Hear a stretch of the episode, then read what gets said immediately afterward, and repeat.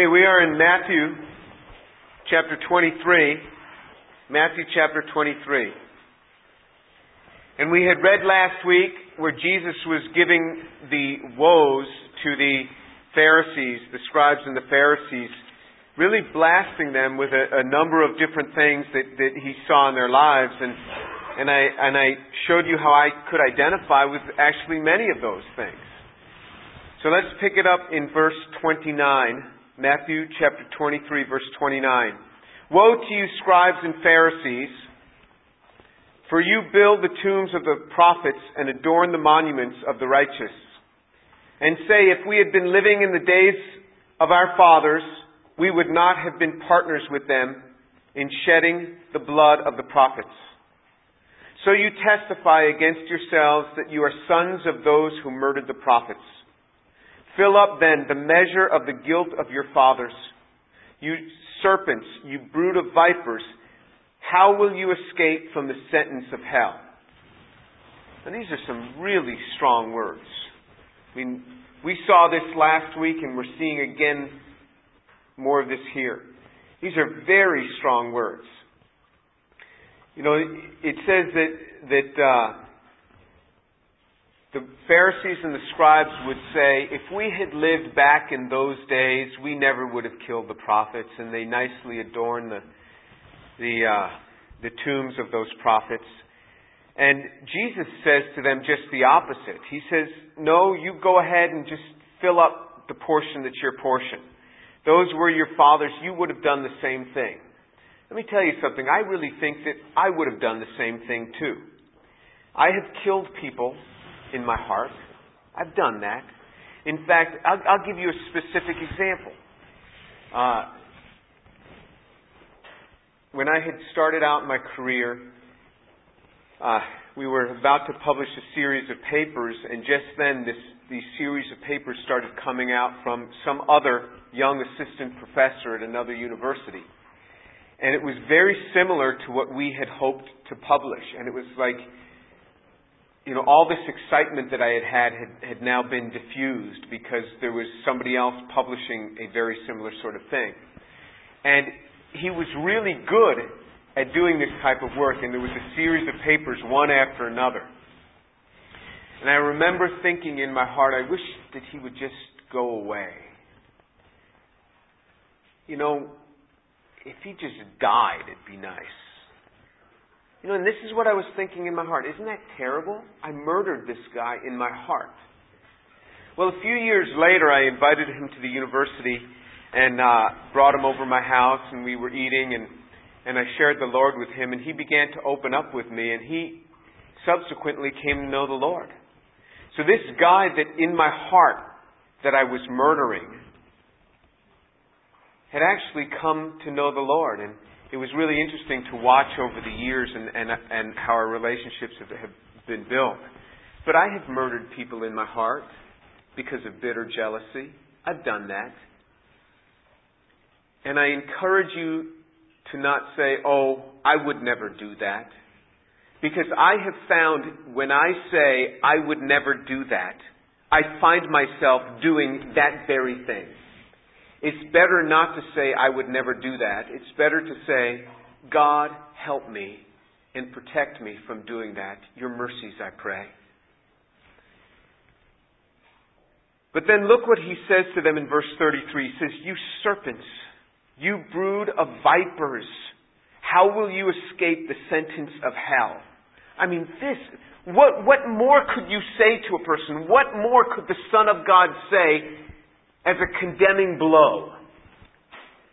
You serpents. I mean, that identifies them with Satan. Remember Satan? He turns him into a serpent and on his belly he shall go. You serpents, you brood of vipers. I mean, all of you are snakes, he says. How will you escape the sentence of hell? I mean, Jesus never spoke like this to the tax collectors. He never spoke like this to the prostitutes. He pronounced upon them a sentence of hell. And he says, How will you ever escape from this sentence of hell? I mean, could he have been more vivid in what he was saying. I mean, how could he have been? And so when people say that, you know, the, the worst thing you can do is ever say to somebody anything offensive. I mean, people have said this to me, you know, when you, when you say things, you offend people. Compared to Jesus, I'm in kindergarten. Jesus really knew how to say offensive things. In Christianity, the pattern that we see with the prophets and with Jesus more than any one of the prophets, I think, is this pattern of speaking the truth. That maybe these people need to be shaken. I have had religion professors at Rice University tell me the, mo- the worst thing that you could ever do is ever say something that would offend a student. Like, I just walk out of my office and students get offended. They just look at me. No matter what I say, they're going to get offended. And no matter what you say, they will get offended. And when he told me this, I said, you know, I'm offended by what you just said. Because it offends me that you tell me that I'm offending people because I've been commanded by Jesus to speak. So I'm offended. You will never get away from offending people unless you drop dead. Unless you just die. So when you speak the truth, you will offend people. Jesus spoke the truth, but he pronounced upon them a sentence of hell, something that, something that he didn't do to the, to, to, the, to the prostitutes. He didn't do this to his disciples. I mean, this was really, really tough stuff. And you see in here, you know, several things, but let's then look at the next verse. He says, How are you ever going to escape from this sentence of hell? And then in verse 37, he says, I'm, I'm sorry, in, in, in uh, verse 33, he says, How will you ever escape the sentence of hell? And then in verse 34, he says, Therefore, I am sending to you prophets and wise men and scribes. Some of them you will crucify, some of them you will kill and crucify, and some of them you will scourge in your synagogues and persecute from city to city, so that the blood, so that upon you may fall the guilt of all the righteous blood shed on earth, from the blood of the righteous Abel to the blood of Zechariah the son of Berechiah, who you murdered between the temple and the altar. Truly I say to you, all these things will come on this generation. So look what he says in verse 34. Therefore I am sending to you prophets and wise men and scribes. What do you mean, therefore I am sending? Because you were under a sentence of hell, I am sending to you my precious ones. I am sending to you a witness. It's not just going to stop with me, he says. I'm going to send to you more. More of my precious ones. I'm going to send to you wise men and scribes. And some of them you will kill and crucify, and some of them you will scourge in your synagogues. Look what he says, your synagogues. You know, the, the whole pattern of the synagogue is never discussed in the Old Testament. The institution of the synagogue was never mentioned in the Old Testament. They were to have the temple, the temple worship, and they came back, they would come down to the temple to worship. Now, Jesus used the synagogue. So the synagogue was, was built up for the convenience of people, people for meeting places, and they could have these in different locales. Jesus ministered in the synagogues. Over and over again, the apostles ministered in the synagogue, but it was never an institution that God had proclaimed that there should be in the Old Testament. And he calls them your synagogues. And he discusses in the book of Revelation, he calls them a synagogue of Satan because he says, in your synagogue, many things take place that never ought to take place.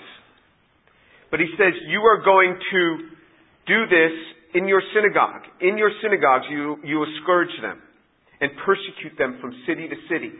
But look what he says, upon you is a sentence of hell. Therefore, I am sending to you very good people that I love you know, Christianity is different than every other religion. Every other li- religion. People tell me, oh, well, you know, little things, all these, the, the, these, these great religions are, are, are different, but in the major things we're the same. And I say it's the complete opposite. In little things we're the same. In the major things we're totally different. Totally different. For example, in Islam, it says that God has no son, God does not beget. Well, a fundamental basis behind Christianity is his son, his only begotten son. This is fundamental difference where God comes and dies for us. We have one God who has manifest himself in a Father, a Son, and a Holy Spirit. The other thing that God does is we have a God who is humiliated. It says Jesus was on the cross bearing the shame, despising the shame that he had to undergo. We have this God of such great humility that this God has borne humiliation. Have you ever been humiliated? You know how much that hurts? I mean, when people say things, and all kids grow up with these wounds where people have said things about us, and we grow up with these wounds. And the beautiful thing about Christianity is we have a God who himself was humiliated. And he knows the pain of humiliation. And we wrestle within ourselves, and we have so much there. And we see within ourselves that there is indeed wickedness, but the wickedness is because of sin, not by our origin nor our destiny, but because of sin it is there.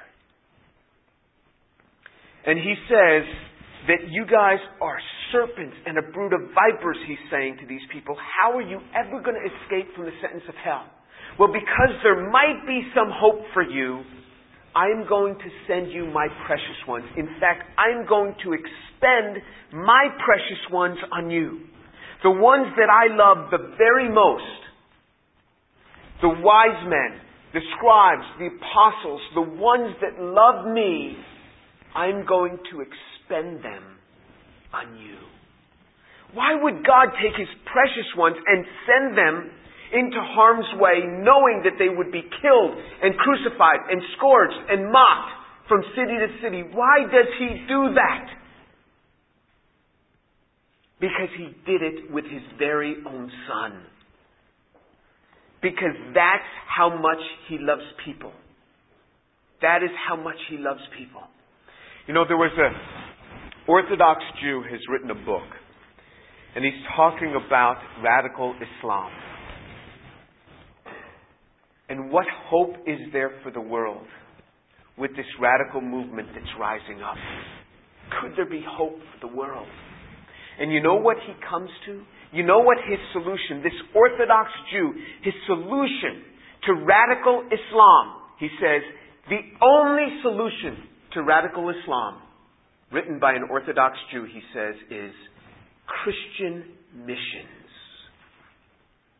The only solution to radical Islam is Christian missions. Because the world has seen the power of Christian missions. The world has seen the power of a Mother Teresa going into the heart of India, into a place that no Indians would even go to take care of their very own, and to set up shop there.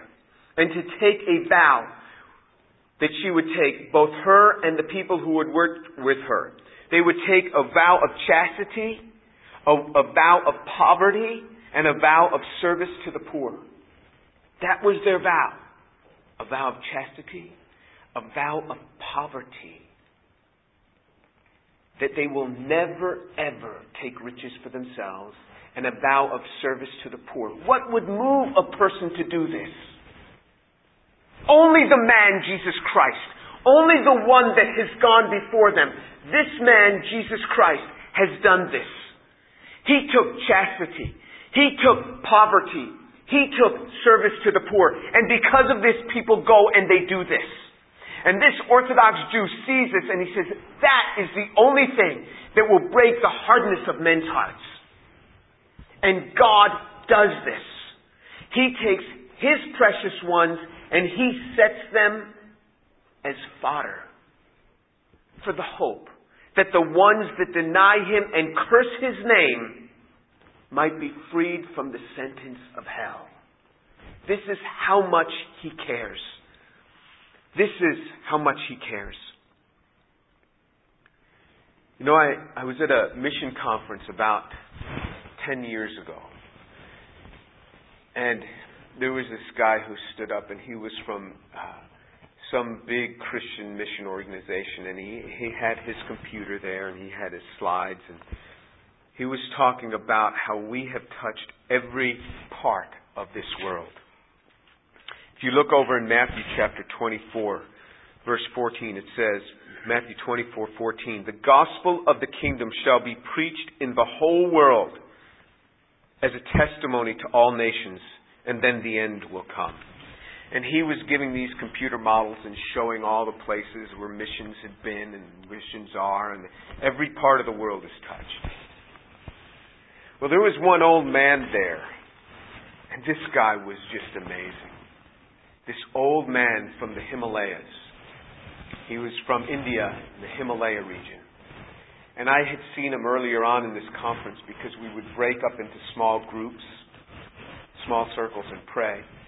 And one day, the clouds were coming in and it was beginning to drizzle, and we broke up into a small group. And this old man from the Himalayas, he prayed, Father, it looks like it's beginning to rain. Please spread the clouds so the people at this conference need not get all wet. By the time we got done praying, the clouds opened up and there were no clouds over this campus where the mission conference was. It was just extraordinary. That's the quality of this man.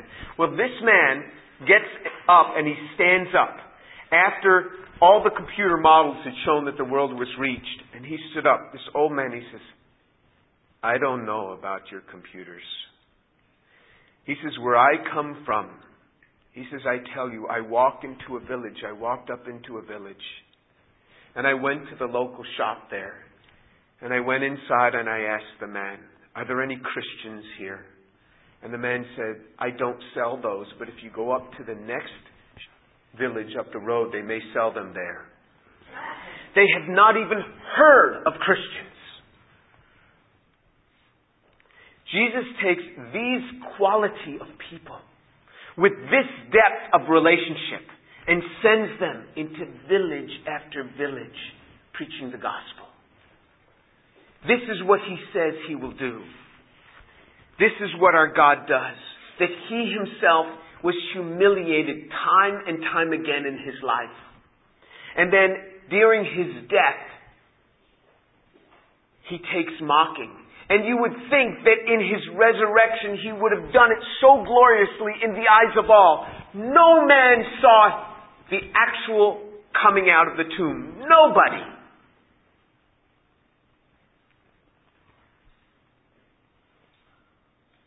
Jesus doesn't look for the acclaim of the world. He showed himself after he rose from the dead, he showed himself to the ones who loved him. Why not show himself to the Pharisees and say, Look, I've risen from the dead. How do you like that? Ha! Ta da! Here I am.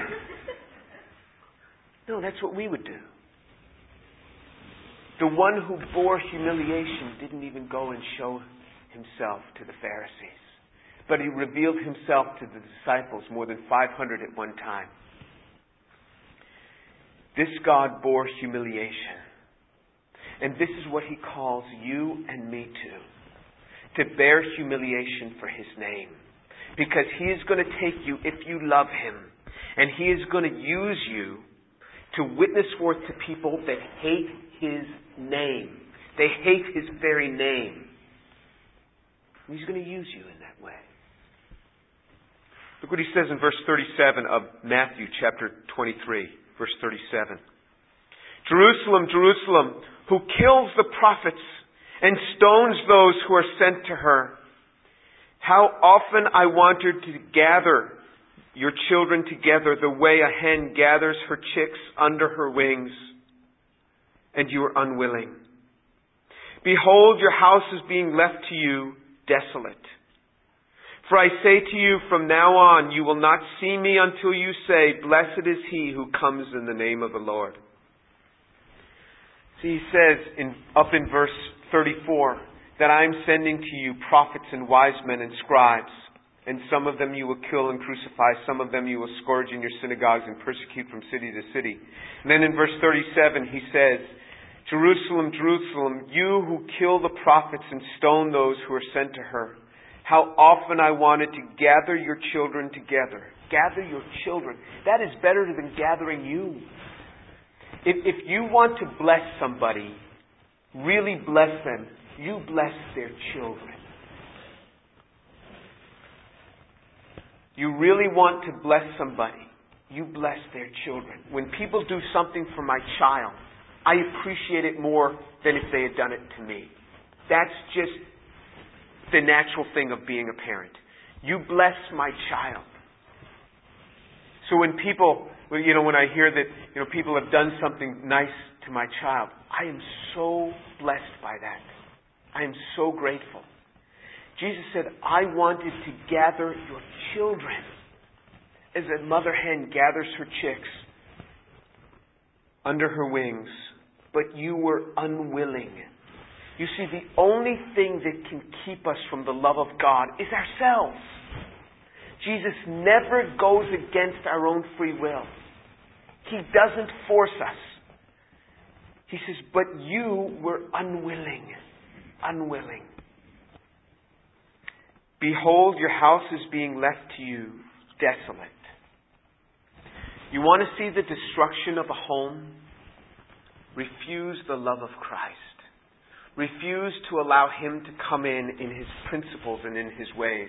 You know, I met a young lady um, a few weeks ago uh, um, at a wedding, and uh, she said to me, "Oh, I'm I'm so and so's wife. We've never met, but I'm so and so's wife." And I remembered this young man. He had been a Rice student the first year I had come to Rice, and he went off to the mission field with Crusade for a year, and then he'd come back, and he lives in Dallas now. And and he got married, and he had sent me an invitation to go to his wedding, but I wasn't going to Dallas. And and uh, but you, you know, I I sent him an email, and I. You know, I didn't even remember till this young lady reminded me. She said, "I'm I'm Kobe's wife, and you sent us an email, and it has always stuck with us." And I said, "What was the email?" And I knew it couldn't have been very long. She said, "You wrote in the email, Order your home after the pattern of Jesus, and it will be blessed.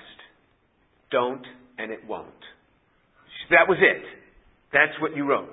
She said, That has just resonated with us. That is so true. Those words are true. Behold, your house is being left to you desolate. You reject the things of God, and you will see your home crumble away. You order your lives after the pattern of God. You order your relationship out of the, after the pattern of God. You know what happens in marriage? Every time there's this physical union in marriage, it builds up the marriage and makes it stronger. Every time there's a sexual union before marriage, it weakens the marriage that is that might ultimately come.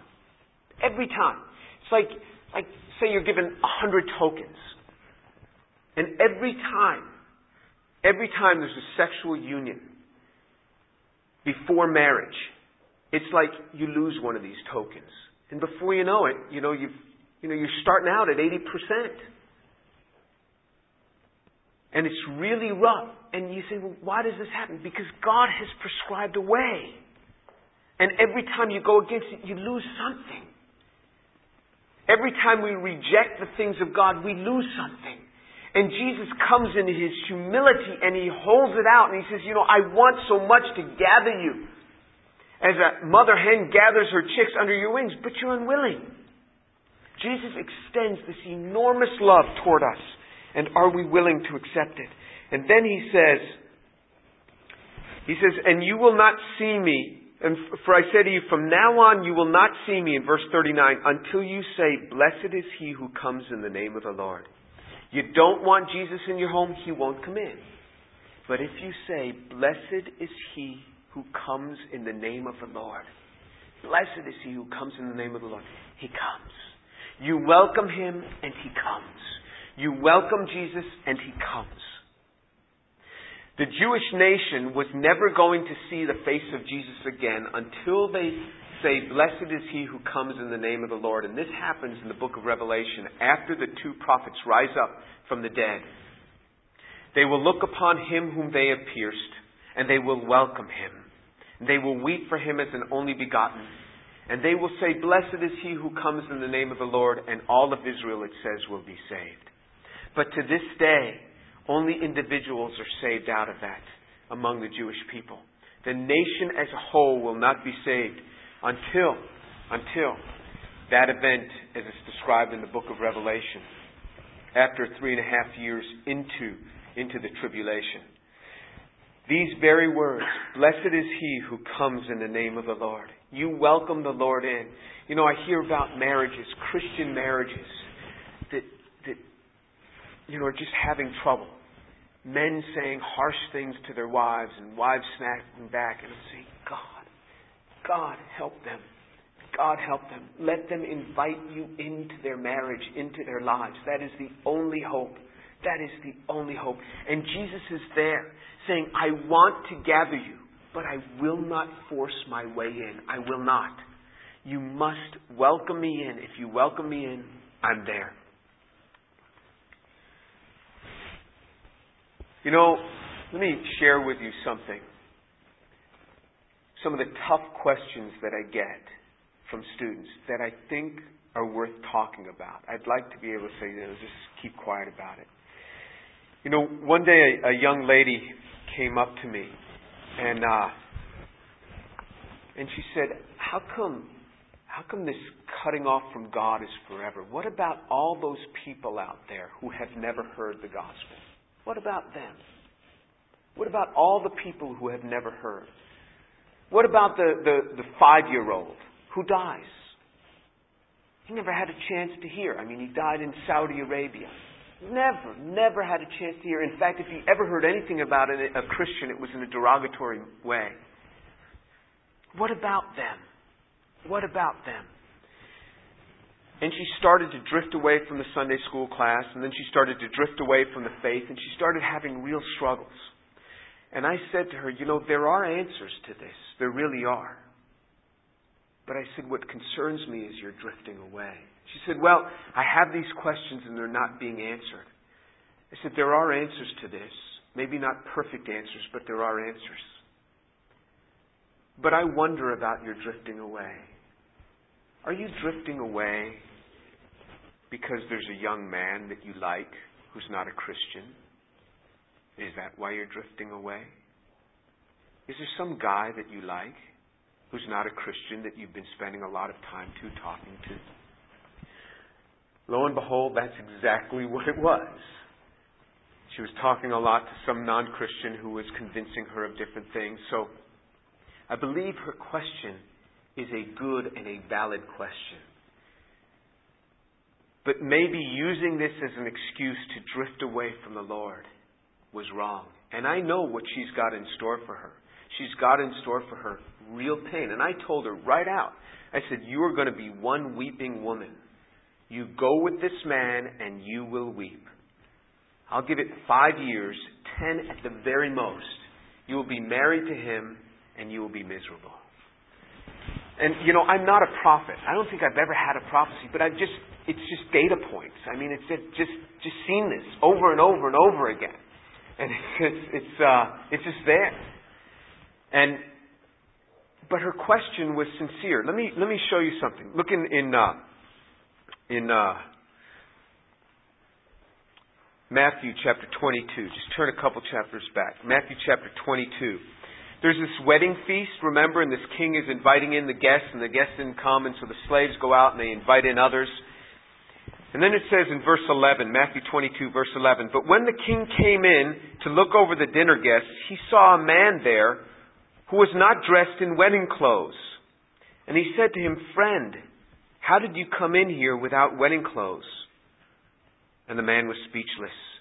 Then the king said to the servants, Bind him hand and foot and throw him into the outer darkness, into that place where there's weeping and gnashing of teeth. For many are called, but few are chosen.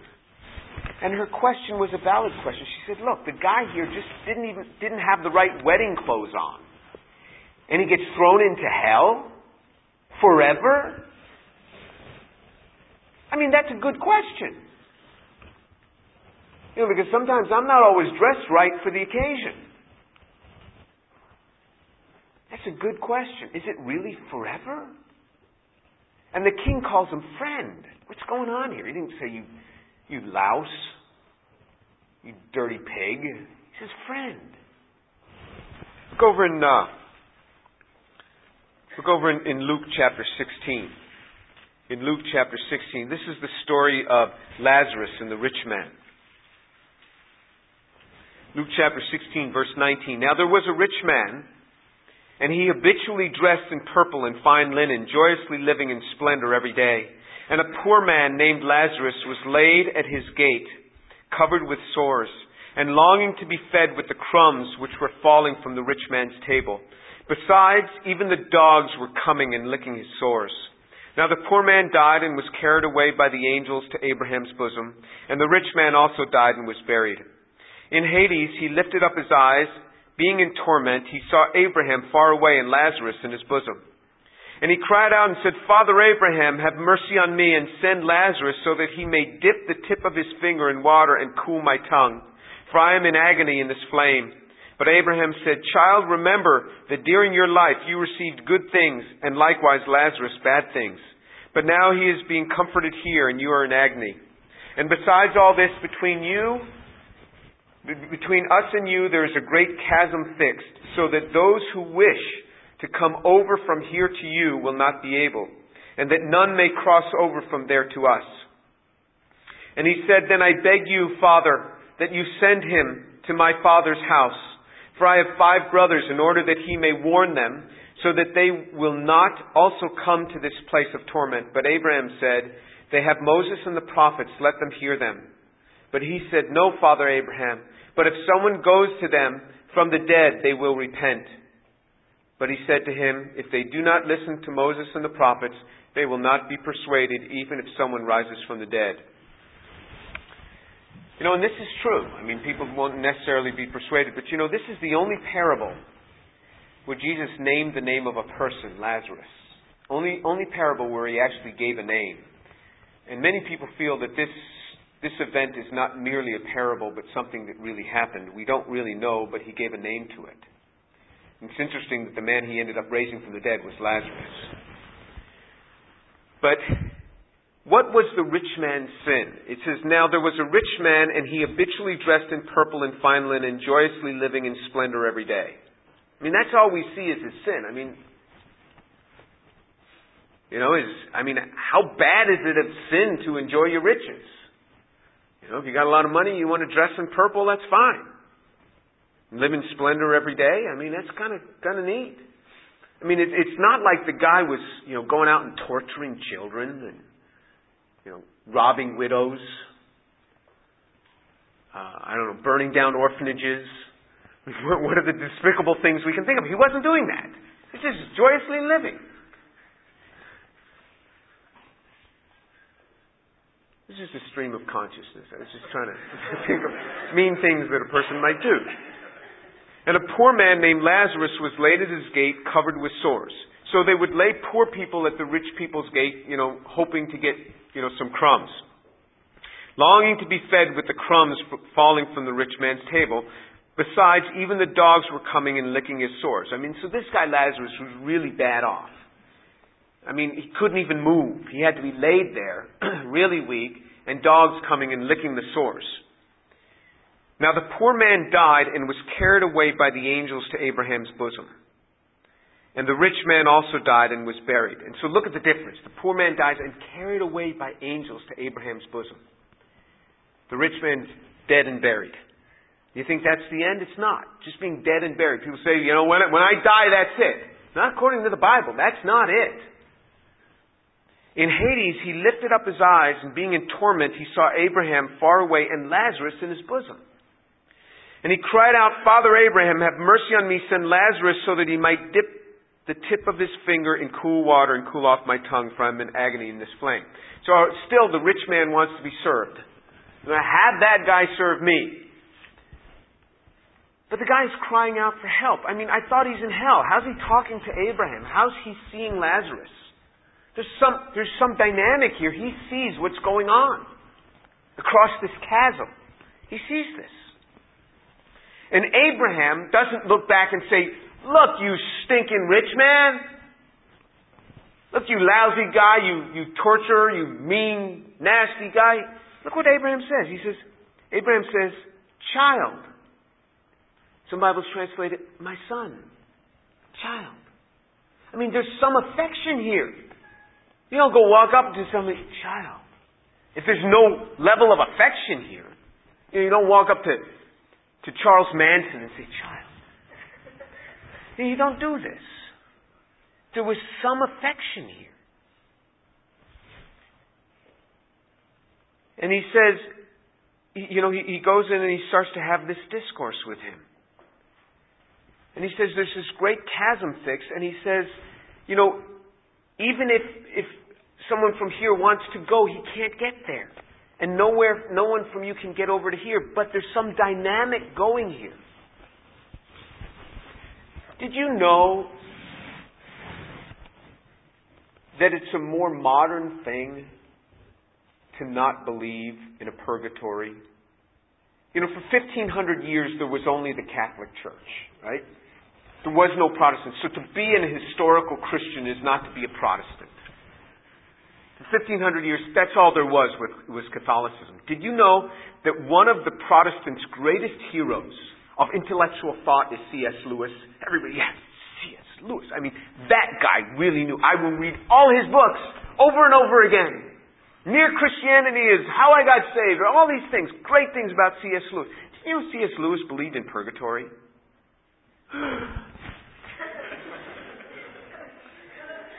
I mean, Protestants certainly don't want that part of C.S. Lewis. I will confess to you, I don't know many things that my brethren take for granted. And it even upsets them when I bring up the subject. I, sh- I, I shared this with some friends. I said, you know, I started sharing this, this very topic that I was going to talk to you about of Jesus did a proclamation of hell on these people. I said, what happens to the poor kid that dies that's never heard about Jesus? And say, well, with children it's different when they come to an age of awareness. Oh, okay. So when he's 14 years old, or so when he's 12 years old, he's saved. But when he's 12 years old and one nanosecond, he's unsaved. You see what I mean? He came to the age of awareness. Now he's going to hell forever. And before that, oh, welcome, my child. I mean, you, you see what kind of a fix you get into? What is the age of awareness? I mean, little, little, little kids, one year old, do bad things intentionally, all the time. Well, they're forgiven it. Well, what is the age of awareness? I have no idea. It's different for everybody. Well, that helps me a lot. Because there's questions that come up, which are good and valid questions. What happens to the man in the Himalayan village that's never heard of Christ, Christian, nothing? He's never heard. Does he go to hell forever and ever and ever and ever? People say, well, it says in Romans that God is evident. God is evident everywhere around them. Let's look at that. I mean, this is, this is the verse that, that's always quoted, and that's good. That's fine. And it's an interesting verse. Look in Romans chapter 1. Romans chapter 1, verse 18. For the wrath of God is revealed from heaven against all ungodliness and unrighteousness of men who suppress the truth in unrighteousness, because that which is known about God is evident within them. For God made it evident to them. For since the creation of the world, his invisible attributes, his eternal power, his divine nature have been clearly seen, being understood throughout what has been made, so that they should be without excuse. Okay. So, the thing, the invisible attributes, Meaning, as C.S. Lewis says, that doesn't matter what culture you're in, it is not a good thing to run away in battle. Alright? It doesn't matter what culture you're in. You say, well, some cultures say one wife, some cultures have multiple wives. Yes, but no culture says a man should be able to have as many wives as he wants. Any woman that he wants. I mean, there is some fixed number. There is something that is evident. You can look at earth, but the earth does not cry out, Jesus is Lord. Wouldn't it have been wonderful if when we got the first molecular level images of the human genome, of DNA, and we put it on the, on, on, the, on the grid in which we were looking. We looked in there down the microscope and we saw it says, made in heaven. Wouldn't have been neat. But it doesn't. It doesn't. So creation does not cry out, God, Jesus is Lord. Bow before the feet of Jesus. It does not. Yes, there are some invisible attributes. But what happens to the man? These are good and valid questions that people struggle with. And there's a whole group of Christians that say, you know, that the key is, the key is those who are seeking versus those who don't seek. Jesus pronounced a sentence of hell on people that repeatedly, repeatedly denied, denied, denied him, had repeated visitations by prophets and then were denying him, and still he said, I'm going to send more people to you. What happens to the poor guy who's just never heard? Or if he's heard, it's only been derogatory things about Christ. I don't know. I don't know. But look here, look in in uh, in in Matthew chapter 18. Matthew chapter 18. We had read this portion before, where there was a there was a guy who, who was forgiven this huge debt, and then he went out and he didn't even forgive another guy, you know, like 50 bucks or something, or $500, and he was forgiven like 50 million, 50 billion dollars or something like that. I mean, a huge debt in Matthew chapter 18. And then look in verse 32, we'll pick it up. Matthew 18:32. Then summoning him, his Lord said to him, You wicked slave, I forgave you all that debt because you pleaded with me. Should you not have also had mercy on your fellow slave in the same way that I had mercy on you? And his Lord, moved with anger, handed him over to the torturers until he should repay all that he owed him. You see that?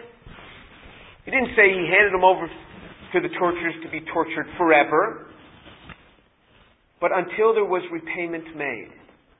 You know, there's a whole body of believers that believe that, you know, there's, with people like this, maybe there's a way. The C.S. Lewis wrote a book called The Great Divorce, which is just a wonderful book.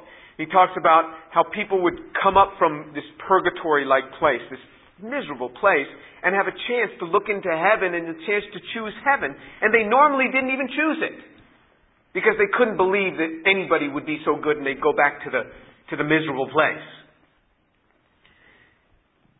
I don't have an answer for all of this. I don't have an answer. But the answer that I can give is this, and it's in, in Genesis chapter 18. Genesis chapter 18, because Moses struggled with the same, uh, I'm sorry, Abraham struggled with the same question. You know, Abraham, who was a friend of God, didn't have all the answers. He struggled with these same questions. And in Genesis chapter 18, in verse 25, Abraham says, Far be it from you to do such a thing, to slay the righteous with the wicked, so that the righteous and the wicked are treated alike. Far be it from you, shall not the judge of all the earth deal justly? Look at what Abraham did. Abraham said, Lord, it is not like you. It is not like you to slay the righteous with the wicked. It is not like you to treat all alike. Far be it from you. Shall not the judge of all the earth deal justly? This is what gives me great hope that this decision is not mine. I don't have a pat answer for everyone. I really don't. I mean, it's really nice. It's really easy, really easy to come with the typical evangelical thing. You got Jesus, you're going to heaven forever. No matter how mean you are, no matter how much bad you've done, you accepted Jesus because you came down the aisle when you were 12 years old in your Baptist church, and forever you're okay. You've, you've done all these mean things, but you're okay. You're going to heaven forever. And the other guy who's never heard about Jesus but is really a pretty good guy. And you'll meet some really nice Muslims. You'll meet some really nice Hindus out there that'll put a lot of Christians to shame in their kindness, in their generosity, in their graciousness. You say, well, he's going to hell because he doesn't have Jesus. It's very easy to have that evangelical view. Yep, boom. Very simple.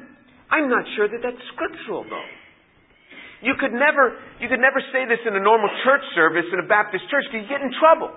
But I have this leeway here with you because, you know, we have this great intellectual mind because we're college people. And so we can talk about stuff like this. But these are the questions that come up. I don't have the answer. Abraham didn't have the answer. All he said is, you know, the God of all the earth will deal justly. And that's my hope. God knows who the little kids are that die. God takes care of them. God blesses them. That's up to Him. But if you think you have mercy, just remember, you have no mercy compared to the mercy that God has. To take people who curse His name over and over again and send your precious ones and your son and all the precious ones you have to witness to them again. Will not God of all the earth deal justly? Let's pray.